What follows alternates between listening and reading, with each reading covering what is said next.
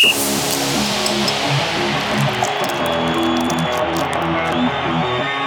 Friday morning, draft crafters. It's Dan, it's JP, and you, sir, and I are in the midst of one of the more entertaining groups we've got to roll through here in the scouting com pre-scouting combine process because uh, we're going through again as we did last show the cornerbacks. Now we're going through all of the different position groups, rolling up to the scouting combine at the end of February, and uh, you decided that it'd be a great idea for us to tackle the wide receivers. And I'm like, cool, that sounds like a great idea. Dude, there's a lot of wide receivers.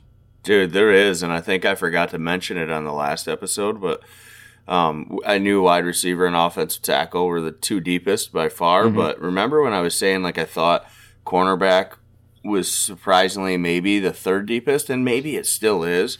At mm-hmm. least when I did the cornerback rankings, like you know pre combine rankings, I found that like drop off mark. Yeah, it's I man, wide receivers is still there's still so much I got to do to like you know separate some of these guys. It, it's it's not at twelve. It's very hard. And it's not 12 at 12. is not the 12 are, point. There are 12 really, really good wide receivers. My goodness. But all right.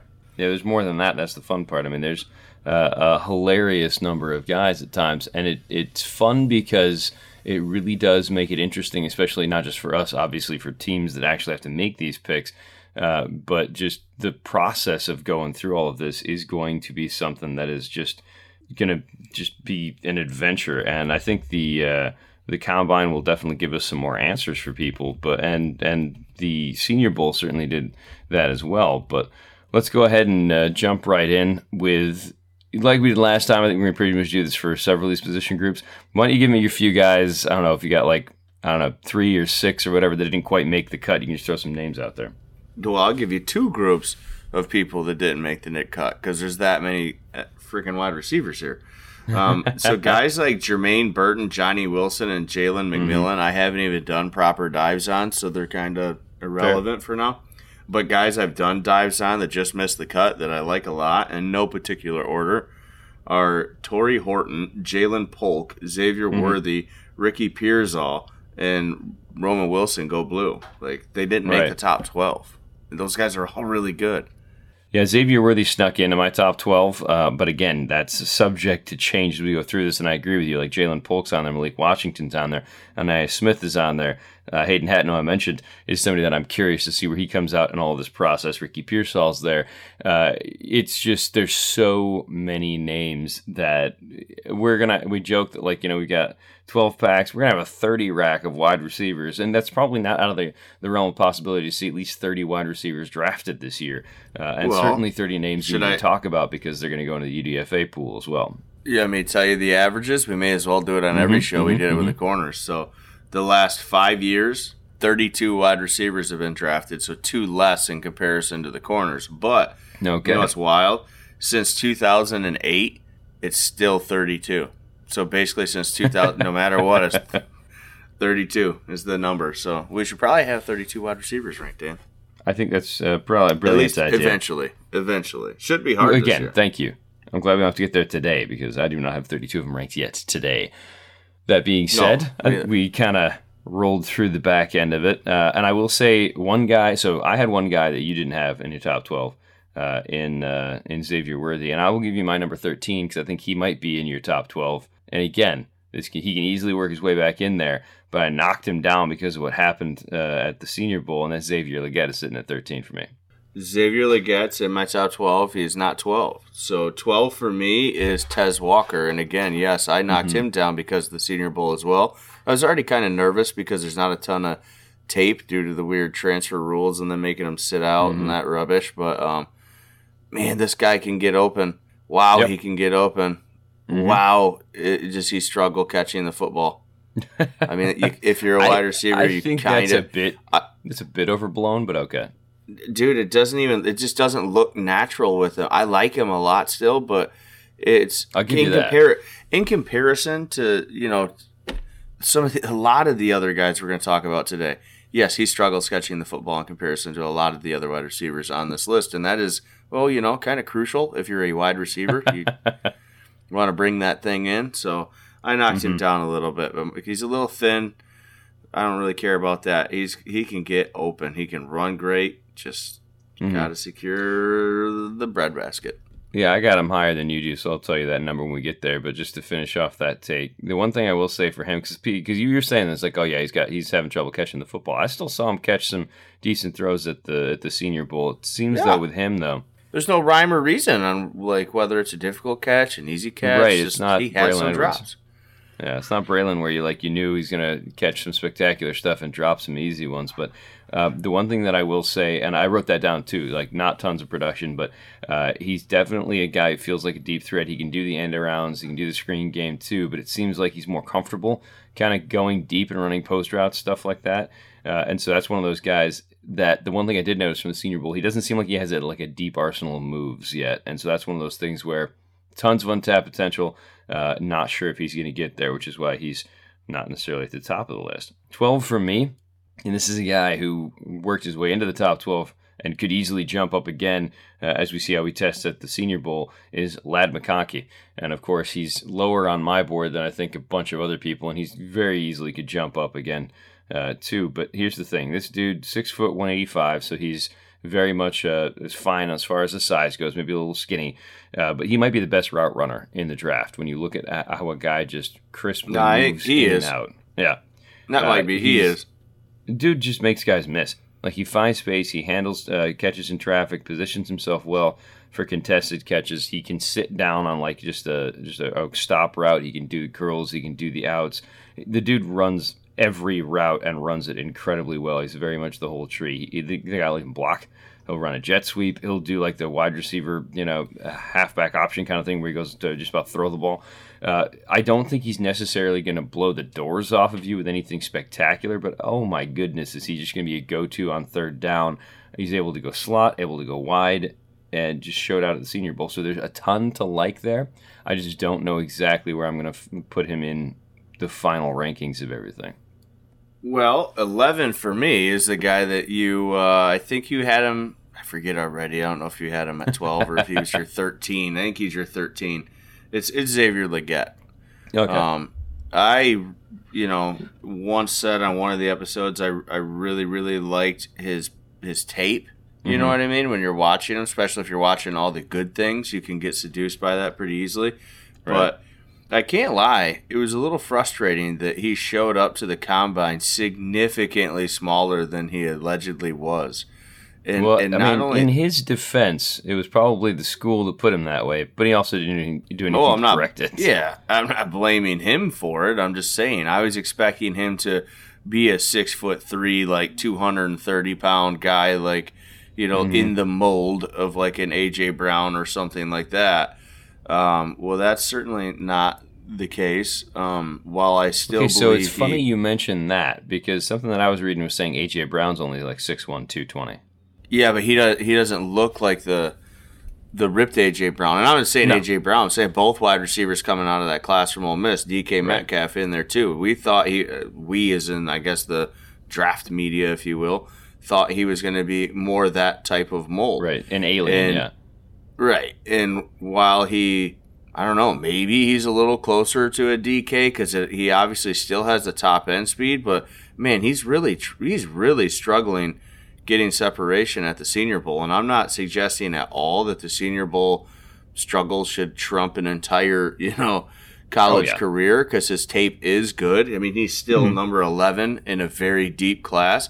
I just knocked him down a little bit because I liked, you know, the size, the strength, you know, the, the production, the tape, and Mm-hmm. I lost a little bit of that. The size, that height, and everything's not there. Right. two inches or more shorter than what we believe. So, Right. um, and and Yeah. now what I'm seeing at the Senior Bowl makes me want to go back to the tape and try to figure out the separation issues. So, Sure, and I did. I did go back to the tape, and it looked like, at least again, you look at the highlights uh, on not every play, but he was able to get separation because he's got that speed. But the the thing is that I found interesting, it, it took him close to five seasons to get legit starter playing time. That's another thing that, that I'm curious about. Is Mm-hmm. It's uh, again, guys guys develop at different paces, but now you're telling me how long it's going to take you to develop at the NFL level as well. Yeah, and, he, Well, and you mentioned five seasons. He's already over 23 years old. You know how I factor that in, whether it's fair or not. Yeah. To me, it makes sense. Not so much with wide receivers because they can have longer careers. I think you and I were talking about this more off air.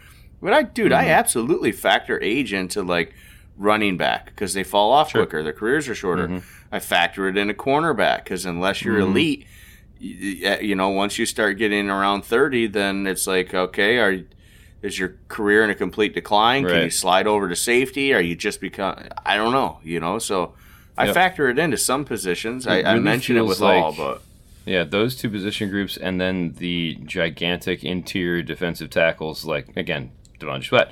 Uh, Can you handle the weight for more than you know five, Right. six, seven seasons in the NFL? So those are all fun it's parts very to very curious that he refused to weigh in at Yeah. the combine. I know he's Not sure allegedly about. 362, and we're is he heavier than that now? He, I think he almost show. must be. Right. I different- how big must could he That's be? why he's freaking out. Exactly.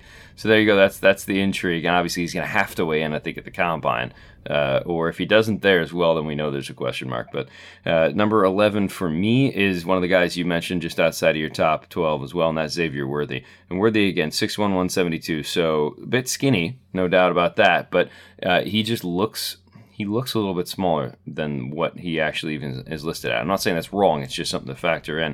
The He's one so thing I will say about him, yeah, he is. He's incredibly smooth. He's able to line up like all over uh, the field. He seems like he has more like of an underneath route tree. He doesn't seem like he's as much of a vertical threat. Not that, that he's not fast, maybe which is opposite from from last year when he was on my radar. Man, two Mm-hmm. years ago, it was like the effortless like speed where just, shoo, Right. just sneaks all the way down the field and, And I- stretches it. And Yeah, I don't think the speed is lost. It could just be that they changed how they were using him uh, because they had Adonai Mitchell on the team as well. Uh, but he had three strong seasons. This is a guy who made things happen. He wasn't uh, over the top transcendent seasons, but he had over 50 catches three years in a row for Texas. Uh, the one thing that was interesting, though, is that he had fewer touchdowns each season. So, again, touchdowns are not always the easiest thing to replicate, but still, the fact that he's able to line I up in think that's slot. the Adonai Mitchell effect. Yeah, it very well could be, yeah. uh, but he was able to line up in the slot. Jonathan Brooks, other guys, uh, you know, of course, they had Bijan there last year. He's able to go slot outside. Dude can win one on one, you know, plays. He's able to position himself to make those catches. It seems like he's a decent route runner. Definitely good at creating space. Quick moves in the red zone, good spatial awareness. A lot to like about him, but uh, much like Ladd McConkey, and I think that uh, McConkey's you know a better route runner, but Worthy's still a, a great player. I just there were things that didn't quite stand out to me enough to move him up higher right now. But that being said, this is why we're at this point in the evaluation process. All right, Who's number 10? 10 for 10 for me. Uh, you literally just mentioned his name and while I have him higher on my list than you, also similar to you, still much lower than the rest of the world. And I really like this guy again. It's a deep class, so it is Sure. what it is. You're ha- it's tough to separate some of these guys, but I got Ladd McConkey Mhm. at 10. And I'm with you on everything. I won't rehash it. I mean, he, he it's not a might be. He is the best route runner in this draft. I mean, it's like he runs his routes like just absolutely eh, perfectly, like how, how they're designed, or he just calls the audible on the route and can read the where the defense has got a hole, and he just Right. goes there, and you know the, they just trust him to do that. I don't know the Right. answer to that. All I'm saying is, is if there's a hole in the defense, whether it's designed or not, he ends up there. So it, it's nice. But the reason I have him at 10 lower than everyone else is like there's the production just is not it's nowhere near close to some a lot of these other guys we're about No, to talk about. weird. He only had 30 catches and he was only targeted 37 times. Well, I mean, admittedly, that that was partially because he was hurt for a chunk of the season this year. But Oh still, no, I, I then- totally get it, but I mean, it's part of the reason that he get he got open so easily is he wasn't a threat. I don't know what the answer is, man. I worry about stuff like No, that. No, I don't. Like, th- I'm not. I'm not as concerned about that piece. I think he just he he's one of those guys that for whatever reason isn't as much of a focus for an offense because of what he does and how he does it. It seems like I don't know, but I could easily got- see that changing when he gets to the NFL. well, I'm just saying they also had Brock Bowers there, who the defense was way more worried about, at least for this Yes. part of the season he's playing. So I Like don't most know. I, I I can tell he's the best route runner in the draft, but I certainly don't think he's a first round pick like the rest Not of the world. necessarily, no. Just but saying. you will. I will tell you this: uh, what he's doing is going to age well, and he can Yeah. play Oh, yeah. know, into his mid to late 30s if things all go well for him. Another guy that uh, has potential to age well, depending on how things fly for him, is Malachi Corley, and that's the guy who sits at 10 for me. Uh, dude who's one of those short, stocky, kind of moves like a running back wide receivers, right? Uh, he can. He's good in traffic. Great underneath route runner. Very good on the screens. Uh, he sometimes gets a bit too physical. He definitely got flagged for something at the Senior Bowl when he basically just ran over the DB, uh, which was before he got the ball, not after, uh, which you can't really do. but uh, he can definitely do like the jet sweeps. He can do corner routes is very much a slot guy. Like this is not someone who's going to line up very much on the outside just because of how he's been used in college, and it makes sense given his size and his skill set. But uh, he's got 11 touchdowns each of the last two years, which, uh, as I say, it's not easy to replicate. When you do it two years in a row, it shows me you got a nose for the end zone at least, or that the team trusts you to do that.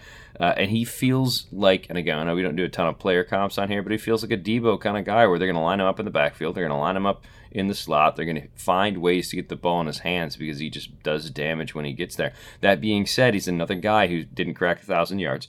Another one who has a lot of production, but also was at Western Kentucky, so you're kind of questioning the the level he played at. But he played well at the Senior Bowl, so he can hang with these guys. The question is, where's the next year for him? Well, Dan, number nine on my list is uh, well, it's Malachi Corley. Ah, so you were way off way too low on him. um, well, you literally just said it. everything. So the only thing that I'll add is just uh, what I kind of see a little bit of in Malachi Corley. You know who I see?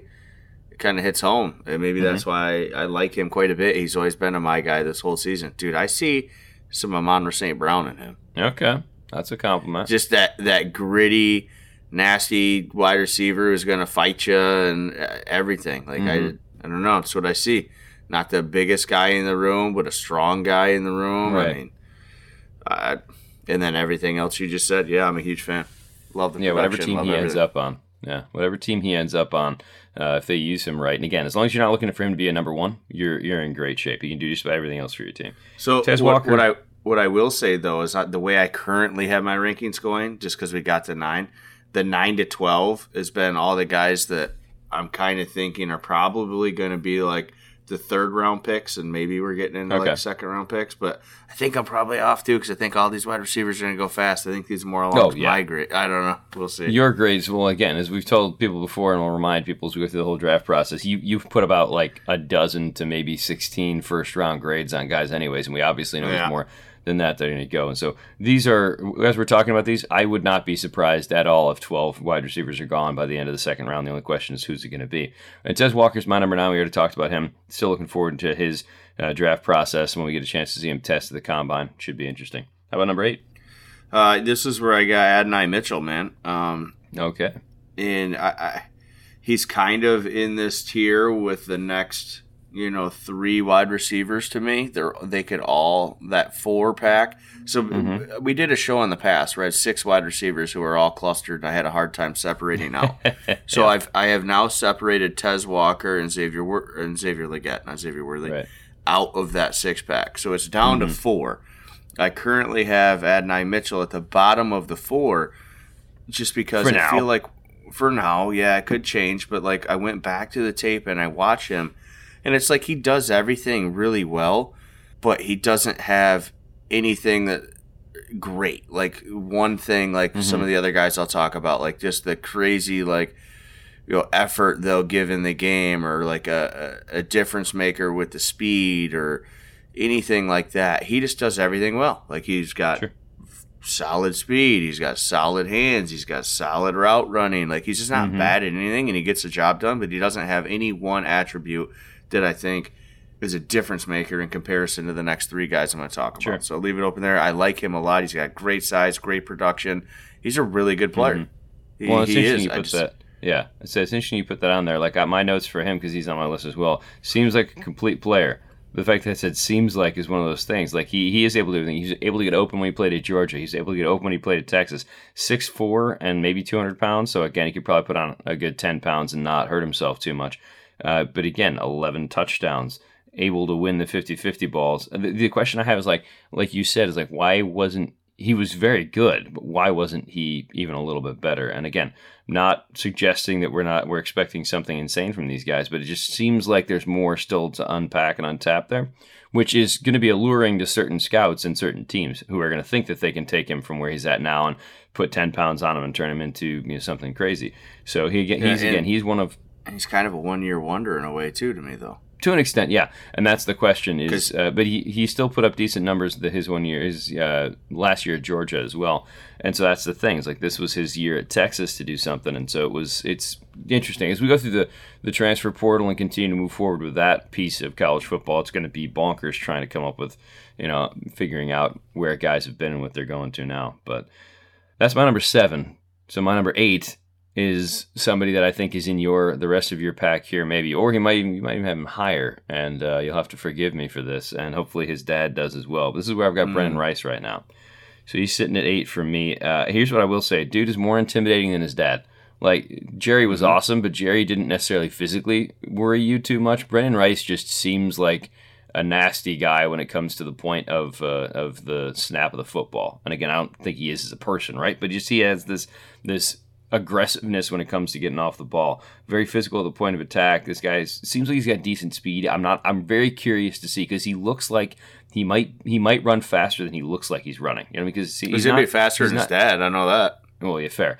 I mean, he's not A.T. Perry, where A.T. Perry was just like a gazelle out there. I don't think it's gonna be quite the same thing, but it feels like he just kind of lopes around and still gets there quickly. So I'm curious to see what the actual speed is because it seems like he either is going faster than he looks, or he looks like he he should be able to go faster. You know, so that's the question right there. But uh, the guys create separation on the deep ball. He did that at, at Colorado and at USC.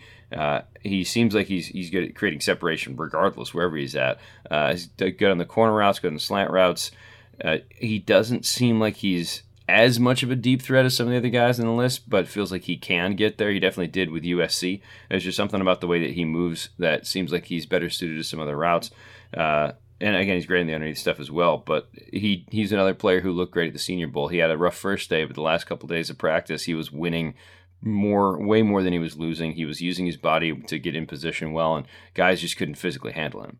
So you're right, Dan. I mean, I'm definitely higher on Brendan Rice than the rest of the world. So he'll be coming up. I mean, it's hard to not like I'm I'm not going to bet bet against Jerry Rice's son. I've said that a million times. I mean, plus he looks good, but he's actually right here. I got him at seven, so I'll just keep. Oh, there flowing. we go. Um, and yeah, you said so. What he is is you remember everything I just said about Adonai Mitchell. Yeah. Copy and paste that for Brendan Rice. Only add kind of what you were saying. He's got that that he's an effort guy. He's got that like passion mm-hmm. and excitement and like nastiness to his game. Like he's excited to go get in involved in the running game and right. you know get physical with the DBs and that's exactly how he got himself in trouble a little bit on day 1 I think he was trying to or the senior bowl. He he was mm-hmm. trying to oversell his willingness to be an impact like right. aggressive wide receiver whether it be blocky. I don't know what he was trying to represent cuz they're on pass plays. That's what I think he right. was doing. Who knows? But he was getting so involved with getting physical with the DBs that he was kind of forgetting he's supposed to run out and run. I, I don't know what's going on. But, sure, yeah. you know, in a way, like, I'm sure that probably excited some people because, you know, mm-hmm. how many wide receivers are just not great run blockers and don't really put effort into it. Right. You know, he, he showed he's willing to do that on day one. It's like, okay, guy, we get it. Now you got to go be a wide receiver. So we'll see if he turns mm-hmm. that around. I like his I, I like his tape quite a bit. I agree with everything he said, so I'm not going to reiterate it. I feel very good about him being a seven. I cooled off a little bit on him just because I feel like he is AD Mitchell plus like an effort guy. Sure, and also plus about ten or fifteen pounds. Uh, and yeah, yeah, the other thing about Rice, I will say, is he's another one of the guys, and I think everybody coming up after this pretty much has pretty good tape on this that that can return kicks as well. So if you need him to do that in your on your team in this first season, he's probably going to be pretty capable of that too. He did some nice stuff when he was at Colorado. So, and I got Adonai Mitchell at seven, so that takes us to the first half. So why don't uh, we jump in and talk a little more about some beer that you did enjoy uh, from the weekend that doesn't Dude, have I to do with blueberries? Still hate you with that beer. Well, you picked the other one. What one do you want to oh, talk man. about? Sorry, that was just that was so special. It was hard for me not to smile mm. and laugh again, and it was unintentional. Like you know, sometimes you try to do something to mess with your buddies, and you're like, "Haha, I got you on this."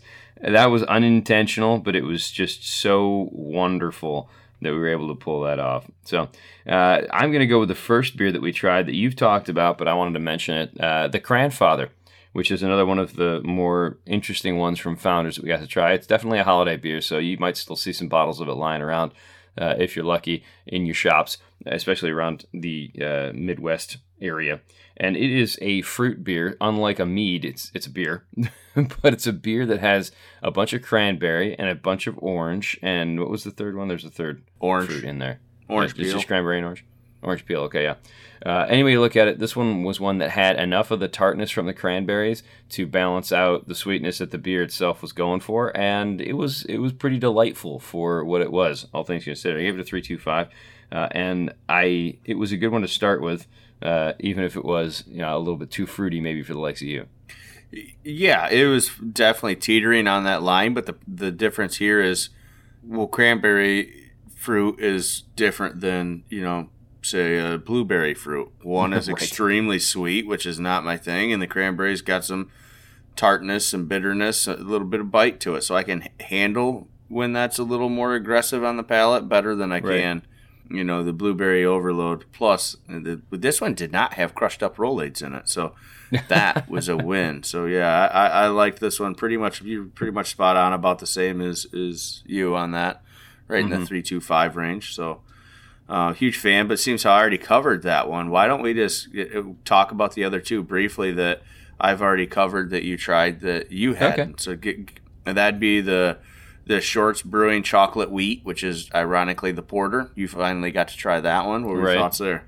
You know what? That was exactly what it says it was in the best Yeah. way possible. Like it Yep. was a chocolate wheat porter. And the nice thing about the porters, because again, those of you who don't maybe drink as many of them or just lump them all together with them when they're dark beers, porters generally tend to be they have different flavor notes, but they also tend to be a little bit lighter than a lot of the stouts that are out there. And so that was kind of nice to have a lighter chocolate porter because again.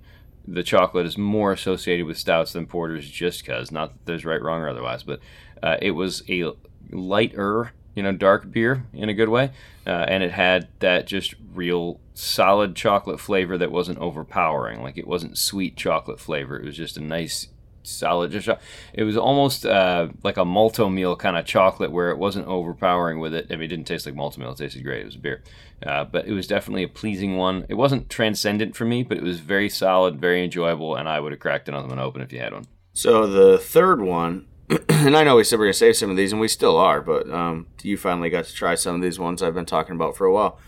Uh, and then I'll add something about this one after I get your take. But what, what about the shorts? Uh, Goodnight Bodacious. Now, on a Goodnight Bodacious, like you you pointed it out when we tried that one, this was the best one we had so far, uh, and that's true because again, this is a dark IPA, a dark double IPA, uh, which Double is black IPA. Yep. yeah a weird combination in the best way. Again, and again, this is this is an indication when Shorts gets things right. We like to joke about them being your favorite and your least favorite uh, brewery at times because of some of the Mm-hmm. Facts. experimental stuff that they do. And again, I'd rather have a brewery experiment with stuff and get it wrong than never experiment. So points to them rem- for remember remember how I said it was really hard to find the worst beer that Founders ever made, but you successfully did right. it. Yeah. It is not hard to find a terrible beer by Shorts, but it's, also, not hard, to find a great one. Beer. Yep, exactly. So that's what makes life interesting. And hey, look, you try them, you figure it out. But that's also why, like, Shorts is the kind of place where if any, if they make anything, I will try it. But I also might only buy one of them because I'm not sure.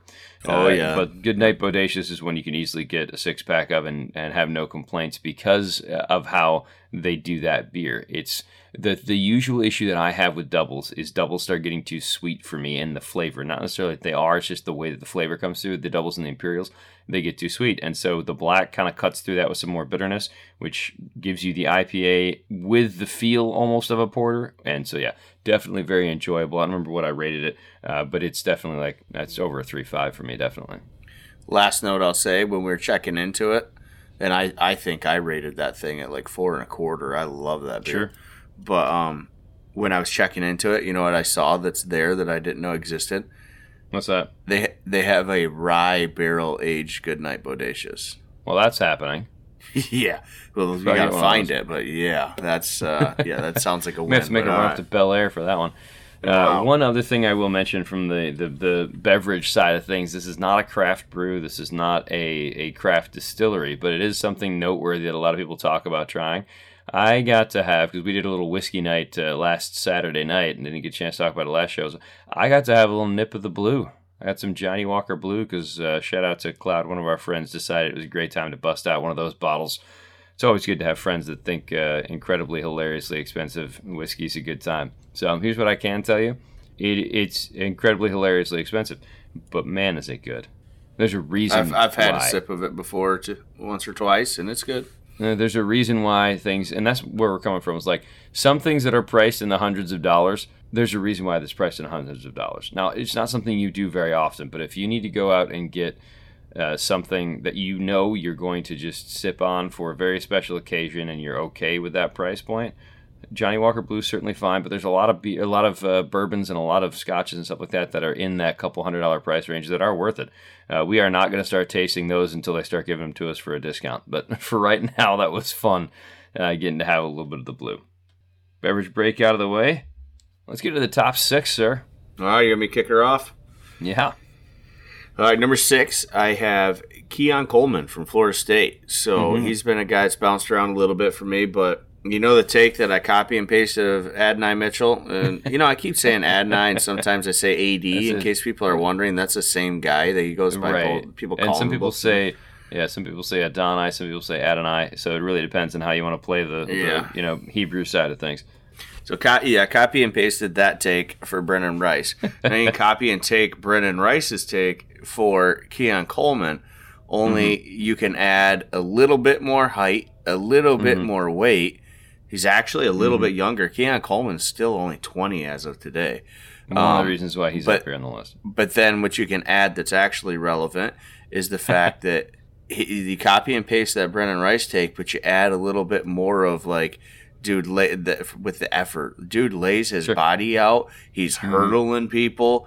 He's probably got more flashy plays with the hands and whatnot. But just mm-hmm. I, I don't know. I think he. Well, Brennan Rice gives tons of effort, like all across the field. I'm not taking anything away from him. He definitely like gets excited to show it in the physical part of it. Mm-hmm. But like I see where Keon Coleman gives all the effort is dude will lay out for the football. Like he, he will when he once he's got the ball, that's where all the efforts come. He's hurt like say mm-hmm. hurdling people, like stiff arming, one hand grab, Right. stretching out, like across the middle, like yeah. I mean, and he's still only twenty, so I think he's it's just a little bit more. And again, I wouldn't be mad if anybody took Brennan Rice or Adonai Mitchell over at Keon Coleman. I just currently have Coleman ranked just a little bit higher, just a little bit. I would be. I've got him a little bit higher than you do. Uh, and again, I agree with everything that you said there. Almost like he takes it personally when he gets the football in his hands that if he's not in the end zone, something's gone wrong. Uh, I, the one question I do have for him is where he's going to test speed wise. I don't think he's slow, but I'm also very curious to see where he's going to end up because he's another one of those guys. I don't know if it's the six foot four dudes that I sometimes have trouble figuring out how much of that is just them being way taller than I am and their legs not moving as fast. I don't know, but uh, this dude gets behind coverage. He's capable of returning kicks. He's got the whole route tree. He can do the crossing. He can do the deep stuff. He can do screens. Uh, he- and again, one of the things I wrote is maybe not crazy flashy. Like he's not trying to do the the incredible, but when the ball gets in his hands, uh, he's incredibly solid. He had 11 touchdowns. Uh, Did some slot work, Uh, but here's the thing: he only still only had 50 catches. I don't know if that's a function of the offense. I don't know exactly. I think that's a Uh, function of Travis destroying his ankle. Well, it- everything was on a different. His season was on a complete, completely different trajectory when Travis was still at QB. Yeah, I know you agree with the you know football committee for leaving him out, but uh, that's a whole nother story. The, here's the thing that I wrote at the end, dude. It seems like a lot of untapped potential still with him, and this is a guy who played at Michigan State last year with a terrible quarterback situation that they had last season, and then this season at Florida State had a great quarterback for half the year, and then they were trying to figure most of the year, and they were trying to figure it out there at the end. But Keon Coleman, I think teams will easily be able to talk themselves into taking him, uh, if not in the first round, early second round. He just seems like that's where where he's going to end up. But he's my number five, so I'm going to give him my number six real quick, and that's Brian Thomas Jr., the first of uh, two LSU wide receivers we'll end up talking about most likely. Uh, and this is a guy that I was lower on until I finally got to watch through what he does. And I mean, you want to talk about a outside target and a deep threat who's just going to get to the end zone every time. It feels like the guy had 17 touchdowns this year. Wins one-on-one matchups. He's so good at getting deep, creating separation. Uh, I I kind of want to go see if I can find some older footage of him before he had Jayden Daniels just just flinging balls because every highlight was Jayden Daniels throwing a 40-yard pass and him being three yards ahead of the wide or of the, the DB. So I'm curious to see some other stuff from him. Um, he definitely does the deep routes, definitely does the post well. I have no clue from what I've been able to see so far if he's really good at some of the the more technical routes that aren't just go, hey, Brian, go run. So I'm curious with that piece, but definitely feels like the number one target, like like the DK Metcalf. That was kind of the question people had with him coming into the draft was, can you do more than just run a straight line? Now he's really good at running a straight line. So is Brian Thomas. So Brian Thomas is my number five. So I had a feeling he might be. Yeah, he's my number five. So I can't do the copy paste take from the previous guys because I think their games are a little different. Yep. But Brian Thomas, the reason I gave him the edge, despite you always referring to him as my guy, you always say he's my guy. um, the, dude, he's just got a gear that the other mm. three don't have. He's got an extra gear. I can't wait to see what his speed is. I agree right. with you on the route tree. He's not a, a Ladd McConkey who's like the bonsai tree. Is that what I'm looking for? The bonsai, bonsai tree. tree, the huge ones. The, not bonsai the huge ones that are, have like a bazillion branches. Oh, right, yeah. The, uh-huh. You know what I'm talking about? Because it's wrapped around each other. Yeah, uh-huh. it's about his route tree. So, but anyways, sorry. Uh, Brian Thomas is not like that, but man, he's got. You know what I get? I get like a poor man's, and I, this is that sounds terrible. I don't want to say that. sounds like a knock on Brian Thomas, but I guess it's it's fair.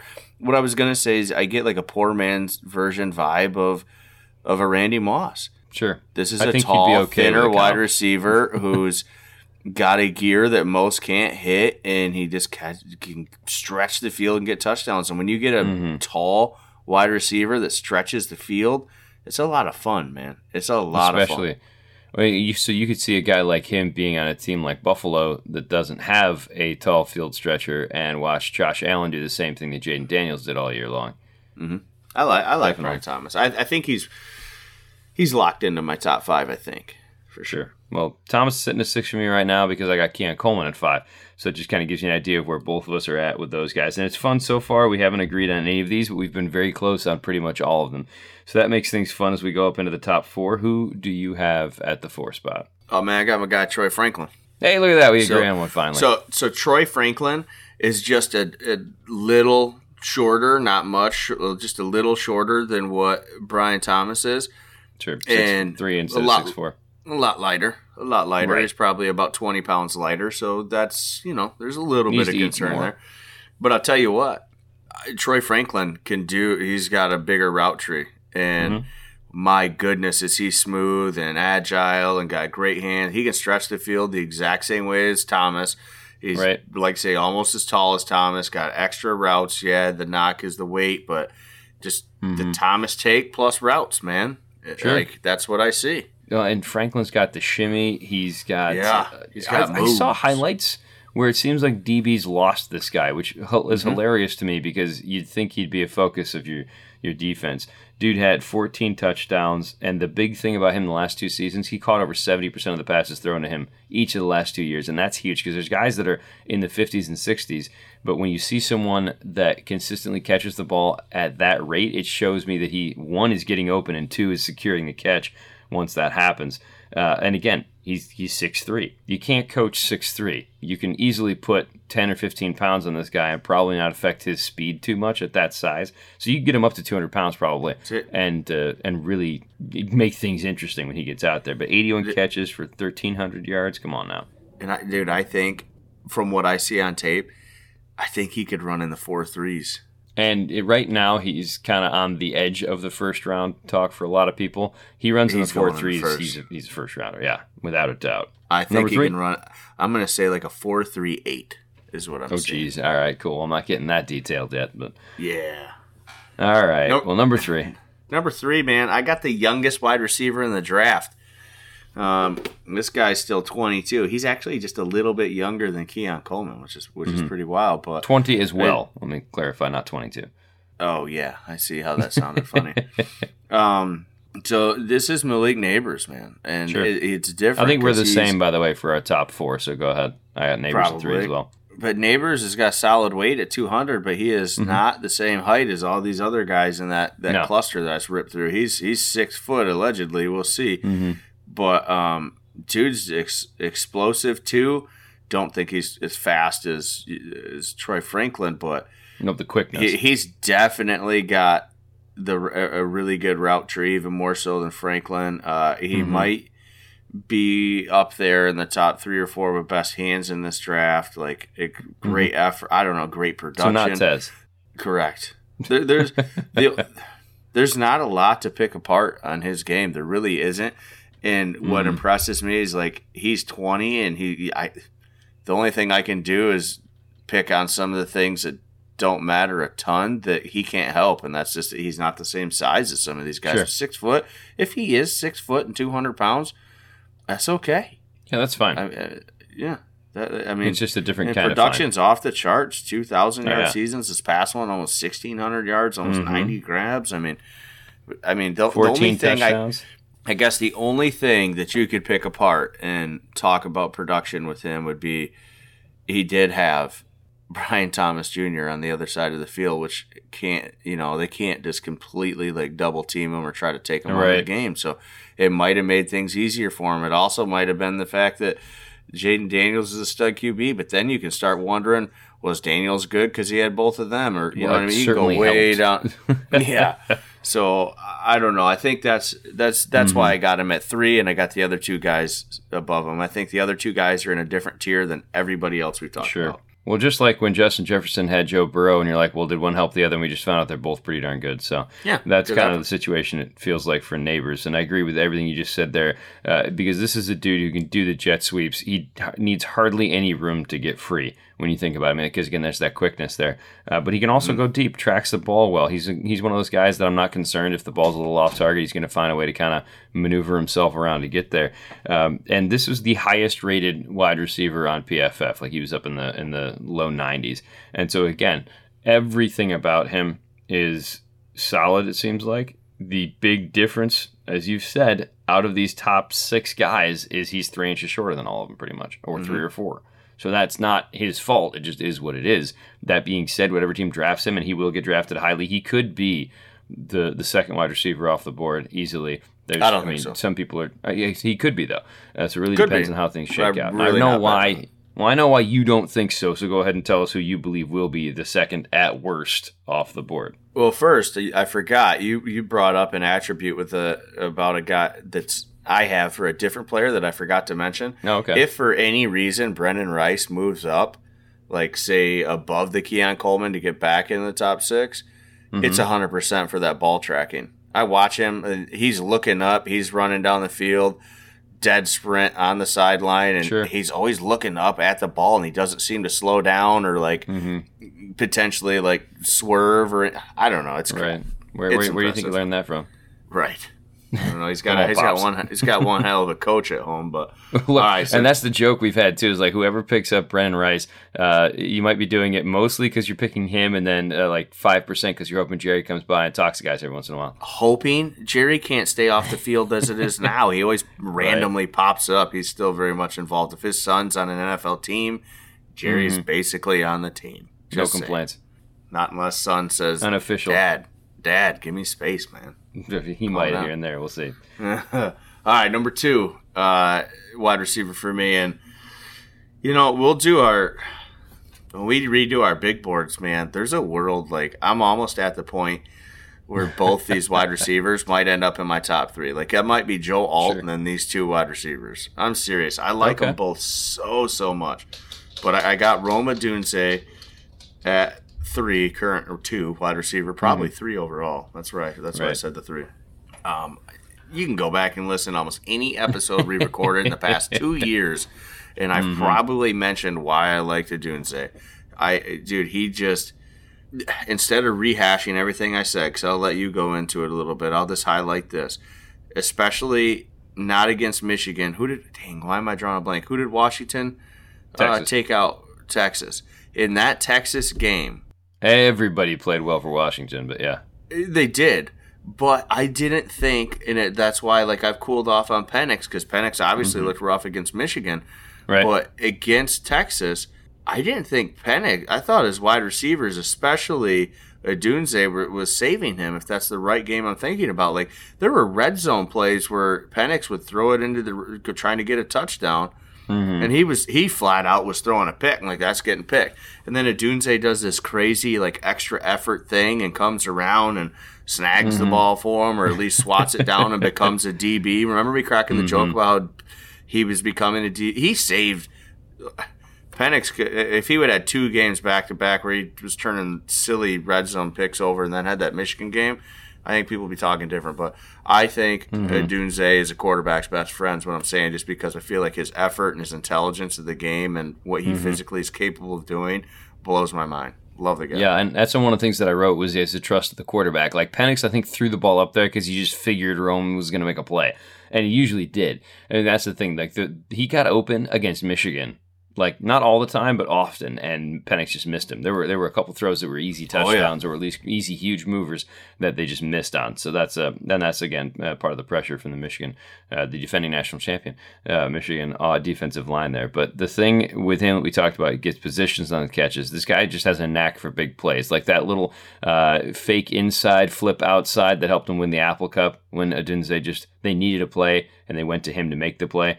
Uh, this is a guy, he's great at the back shoulder throws. He just tracks the ball well. Is another one that's like that. But he also, for a dude who's 6'3 and 215, he's got a little wiggle. He's got enough to make yeah. guys, you know, guess, you know, the wrong way when he starts doing stuff. Uh, and again, but also a very fluid runner and a, and a great route runner as well. It just he is a total package. He's a clear number one at the next level. Even as a high contested catch win rate, when you look at some of the, the advanced analytics, uh, definitely not the guy who's getting the same love as the number one throughout the whole season, but deserves to be in that conversation. Which takes right. us to the top guy, which is the top yep. guy in pretty much everyone's world right now, which is super yeah, annoying. Yep, because he's a Buckeye. It's fine though. It's fine though. I mean, there's we don't have to not say much about him either. Here, here's what I'll say about him I mean, everybody knows everything about Marvin Harrison Jr. except for right. how he ended up getting being six four when his dad's like five eleven. I I don't know how that happened. that I don't hey, know. I'd like to know that. Weird, I'd like to know how tall mom is. Sometimes. How Look, tall dude, is mom? The two guys that I live with right now are brothers, blood brothers. One is five eleven and the other is six foot nine. Yeah, I don't. I don't understand.